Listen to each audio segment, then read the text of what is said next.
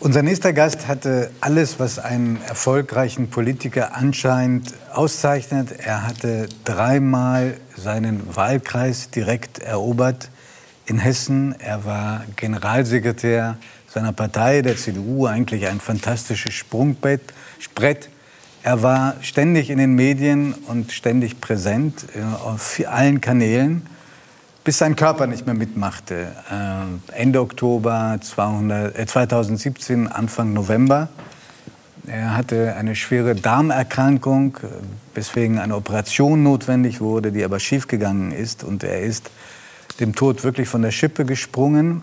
Und er ist heute Abend hier, um zu erzählen, was ihn eigentlich krank gemacht hat. Herzlich willkommen, Peter Tauber.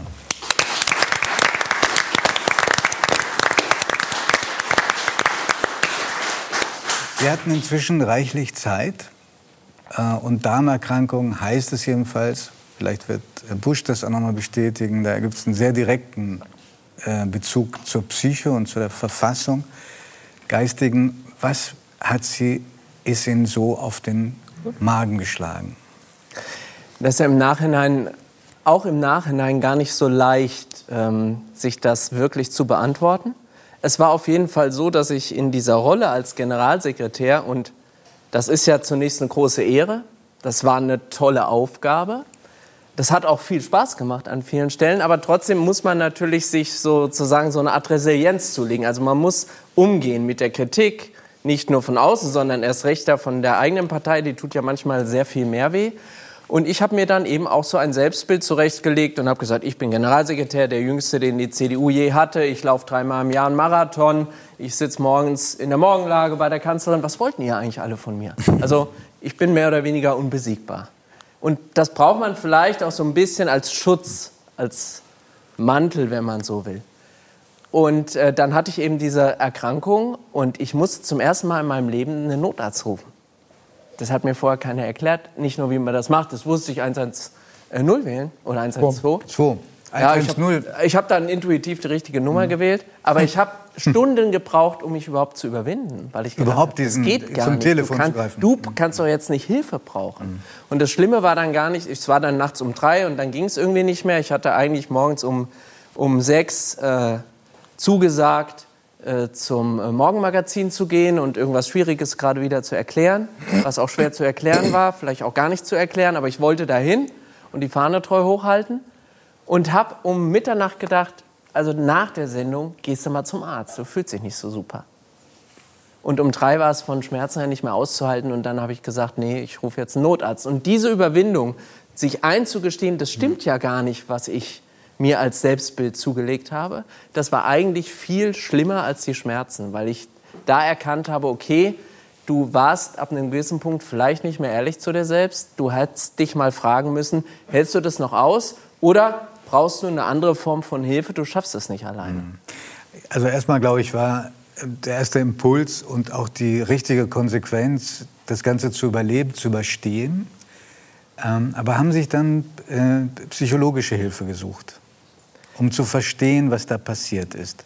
Also das erste war, ich war ja dreimal im Krankenhaus. Das erste Mal nach diesem nach dieser ersten Entzündung, nach diesem ersten Schub, dann nochmal, weil der zweite Schub direkt kurz danach kam und dann war ich fast äh, äh, vier Wochen im Krankenhaus nach den beiden Operationen und nach der Notoperation dann nochmal zwölf Tage auf Intensivstation. Mhm.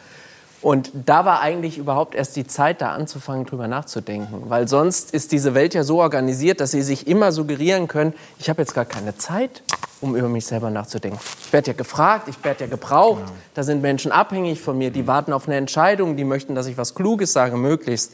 Und äh, da habe ich ja gar keine Zeit, jetzt mal über mich selber nachzudenken. Und wenn Sie zum ersten Mal im Krankenhaus in so einem Bett liegen und keiner will mehr was von Ihnen, weil Gott sei Dank, alle sagen, der braucht jetzt vielleicht auch mal ein bisschen Ruhe. Da können Sie halt nicht mehr anders. Da müssen Sie über sich selber mhm. nachdenken. Und zu welchem Schluss sind Sie gekommen, Herr Tauber? Naja, ähm, da habe ich dann zum ersten Mal drüber nachgedacht, wie lange willst du das eigentlich machen? Hm. Weil Politik natürlich schon spannend ist. Churchill hat auch, glaube ich, mal gesagt, das ist so ein bisschen wie eine Droge. Und das macht halt neben allem Stress und Ärger auch Spaß. Ähm, und ich glaube, ich war da auch ein Überzeugungstäter. Aber Ich habe für mich dann irgendwann überlegt, vielleicht ist deine Grundannahme falsch. Du hast halt einfach eine andere Belastungsgrenze als andere Menschen.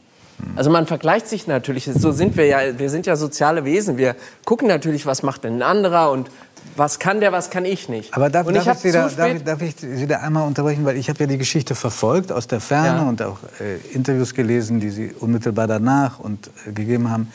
Also was sich jeder vorstellen kann, ähm, unglaublich viel Stress, einfach Terminstress. Das Zweite ist auch eine Fantasie, vielleicht ist sie völlig falsch, dann sagen Sie bitte kompletter Unsinn, aber was man so wegstecken muss als Politiker, ein Generalsekretär, der ja auch besonders offensiv sein muss und der auch besonders viel abkriegt als Folge dieses offensiven Auftretens. Sind, wie, wo steckt man das vielleicht doch nicht so leicht weg, wie man glaubt? Also man schüttelt es zumindest nicht abends aus der Garderobe, mhm. Sondern es macht was mit einem im Kopf, aber ich glaube auch im Körper. Also irgendwo packen wir das halt hin. Und bei mir hat das sozusagen halt Bauchgrimmen im, bildlich gesprochen verursacht. Und ich habe eben nicht irgendwo den Punkt gefunden, wo ich sage, ich brauche offensichtlich einen Umgang damit, der mir hilft, das loszulassen. Das können ja auch Gott sei Dank Menschen. Es ist ja nicht so, dass Politik per se krank macht. Das wäre ja ganz schrecklich. Und andere haben vielleicht bessere Strategien. Aber es ist trotzdem so, und das ist jetzt gar nicht allein mit Blick auf die Politik äh, gemünzt, sondern ich glaube schon, dass wir eine Herausforderung haben, wie wir umgehen mit besonderen Belastungen, mit Menschen, von denen wir auch erwarten, dass sie ständig an ihre Grenzen und darüber hinausgehen. Und die gibt es ja in allen Bereichen. Die gibt es in der Politik, die gibt es äh, bei der Polizei, die gibt es in der Kunst, die gibt es überall.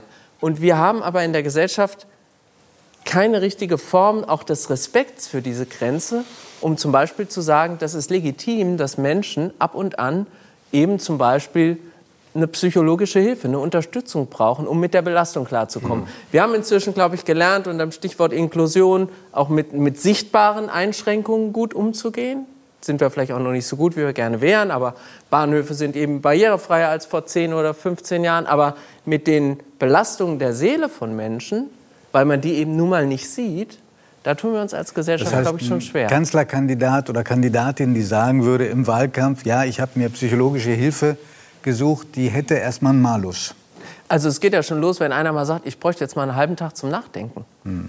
Dann sagt man, sag mal drei Termine ab, ich nehme mir mal einen Nachmittag mit drei guten Freunden und setze mich mal hin und überlege, was muss ich eigentlich jetzt machen? Also nicht nur für mich, für eine Kampagne, sondern wo will ich eigentlich hin, wenn ich ein Amt habe? Was will ich denn fürs Land tun? Und dazu brauche ich jetzt mal, weil sich gerade was geändert hat, einen halben Tag Zeit. Da weiß ich ehrlich gesagt nicht, wie wir damit umgehen würden. Mhm. Ob wir dann sagen würden, das muss der doch wissen, er kann sich doch jetzt nicht da mal Zeit nehmen. Wo sind wir denn hier? Also eine gewisse Gnadenlosigkeit, nicht nur mit der Politik, sondern mit Menschen, die in Verantwortung sind. Und ich glaube, Entscheidungen werden nicht besser, wenn wir ständig erwarten, dass einer die in 30 Sekunden und möglichst nach 10 Minuten äh, äh, auch noch mit einer perfekten Lösung äh, beantwortet. Was bedeutet das für die jetzigen Kandidaten für die Wahl? Ich meine, da ist doch ein unglaublicher Druck. Ja, da ist ein enormer Druck äh, auf allen. Und das ist auch ganz egal, ob man in den Umfragen vorne oder hinten liegt. Ich glaube, das nimmt sich nicht viel. Ja. Ähm, und ich glaube, den kann man echt schwer nachvollziehen, wenn man das nicht mal erlebt hat. Wir verlangen von den Menschen, das ist natürlich auch, wenn man Verantwortung für unser Land übernimmt, auch eine wichtige Aufgabe. Natürlich. Aber wir sind uns, glaube ich, nicht immer bewusst, was wir von denen verlangen. Eben. Und ich glaube schon, das man darf Politiker streng anfassen und Journalisten sollen auch sehr kritisch hinschauen. Aber ich glaube, dass wir sehr auf diese Grenze achten müssen, wo es dann im wahrsten Sinne des Wortes auch unmenschlich im Umgang mit. Äh, Herr Tauber, kann es denn auch sein, dass Sie sich mit der falschen Person verglichen haben oder an, an ihr gemessen haben? Nämlich an der Kanzlerin, von der es heißt, sie hätte eine unfassbare Kondition. Also ich glaube, das Bild, das man von ihr hat, stimmt. Und ja, das gebe ich zu, das ist vielleicht auch so ein Männerding. Man denkt dann, okay, diese Frau, die kommt da von so einem Gipfel zurück, die ist nach drei Stunden, wirkt die taufrisch. Und ich komme am Abend vorher von einem CDU-Kreisverband und bin eigentlich gerädert. Mhm. Äh, das kann jetzt eigentlich nicht sein, das muss ich doch auch können. Mhm. Und äh, da eben sich bewusst zu machen, dass jeder von uns eben eine ganz andere Grenze hat. Ja, vielleicht, aber Joschka Fischer hat doch mal gesagt, die, die sozusagen dieses letzte Stück ganz weit nach oben schaffen, durch, die, durch deren Körper gehen Kraftfelder einer ganzen ja. Republik.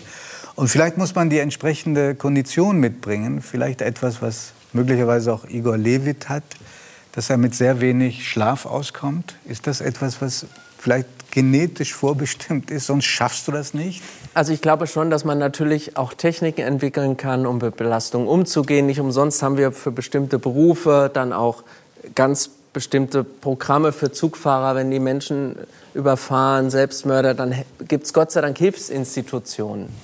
Ähm, für Soldaten, die aus dem Einsatz zurückkommen und die einen Schaden an der Seele haben, haben wir Hilfskonstrukte. Aber allgemein in der Gesellschaft, glaube ich, ist es immer noch schwer äh, akzeptiert, wenn jemand sagt, eigentlich möchte ich das nicht alleine machen, die Aufgabe oder das Problem ist viel zu groß, gibt es irgendjemand, der mitmacht. Hm. Herr Busch, diesen Geist, das glaube ich wäre, wäre gut, wenn ja wir das stärker ne? leben. Hm.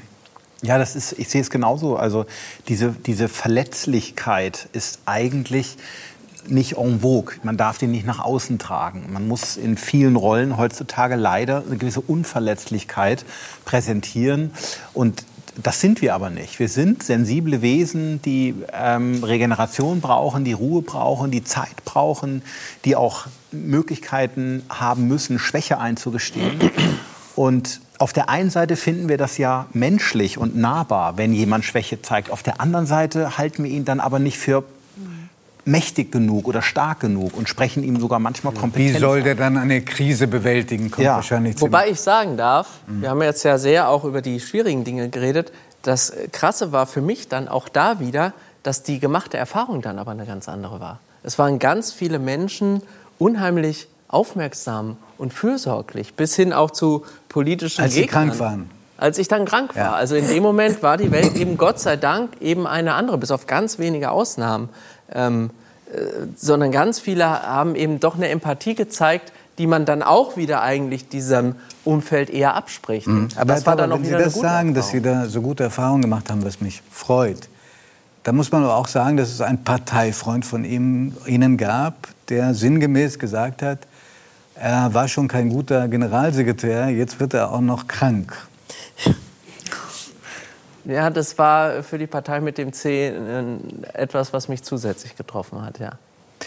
Aber ich glaube, ohne Sie, haben ja, Sie haben ja vornehmerweise den Namen nie genannt, aber ich, wenn ich, ich vermute, ich habe eine Vermutung, wer das gewesen sein könnte, der ist dann, so ist das Schicksal manchmal, selber sehr krank geworden ist. Das ist so. Hm. Ähm, wir haben darüber nie direkt geredet, aber ich weiß, äh, dass er darüber danach auch anders äh, nachgedacht, nachgedacht. Ich habe gesehen, dass Sie äh, auf Instagram ein Foto haben, ein Selfie von sich und der Kanzlerin, weil Sie die vorhin schon so ähm, mit warmen Worten bedacht haben. Da, da ist sie. Und Sie haben drunter geschrieben, irgendwann mal erzähle ich die Geschichte vom Selfie. Ich finde, heute ist die richtige Gelegenheit, das zu tun. Das stimmt. Also man sieht auf dem Foto, ich bin eindeutig Team Merkel. Und äh, deswegen ist das vielleicht auch ein zusätzlicher Grund gewesen, weil ich ja wusste, sie hört jetzt auf, dann äh, auch aufzuhören. Aber die Geschichte des Selfies ist folgende. Die Kanzlerin ist ja, hat ja eine große Freude an diesem Thema Selfie. Da gab es auch mal breite Diskussionen drüber. Als sie sich mit einigen als Migranten sie sich hat. mit einem äh, mhm. Flüchtling äh, hat fotografieren lassen. Aber grundsätzlich, wenn junge Leute kommen, dann macht sie das eigentlich. Mhm. Das ist, glaube ich, für die Bodyguards echt immer ganz schön Stress. Aber sie hat da eine Freude und die jungen Leute sind da ganz toll, weil auch so, so die Halbstarken, die sonst wahrscheinlich viel zu cool sind, dann auf einmal sagen, ich habe ein Selfie mit der Kanzlerin. Also es sind ganz, und, ganz und süße, ganz süße Situationen, die da entstehen. Genau, und dann gab es so eine Situation, das war in Essen auf dem Domplatz, eine Kundgebung, alles war da, war voll, wie das äh, vor Corona eben war im Wahlkampf. Das ist auch ein Moment im Wahlkampf, der wirklich Spaß macht, auch wenn er anstrengend ist. Und dann kamen da so drei Jungs und sagten hier auf dem Weg zur Bühne, wir wollen Selfie. Und dann waren die nervös, haben den Knopf nicht gefunden. Irgendwann war das Selfie im Kasten mit der Kanzlerin. Und im Vorbeigehen sage ich zu den dreien, ähm, da könnt ihr stolz drauf sein, ich habe noch kein Selfie mit der Kanzlerin. und dann dreht sie sich zu mir um und also schlagfertig ist sie ja auch wirklich und sagt, Sie müssen sich das auch erst noch verdienen.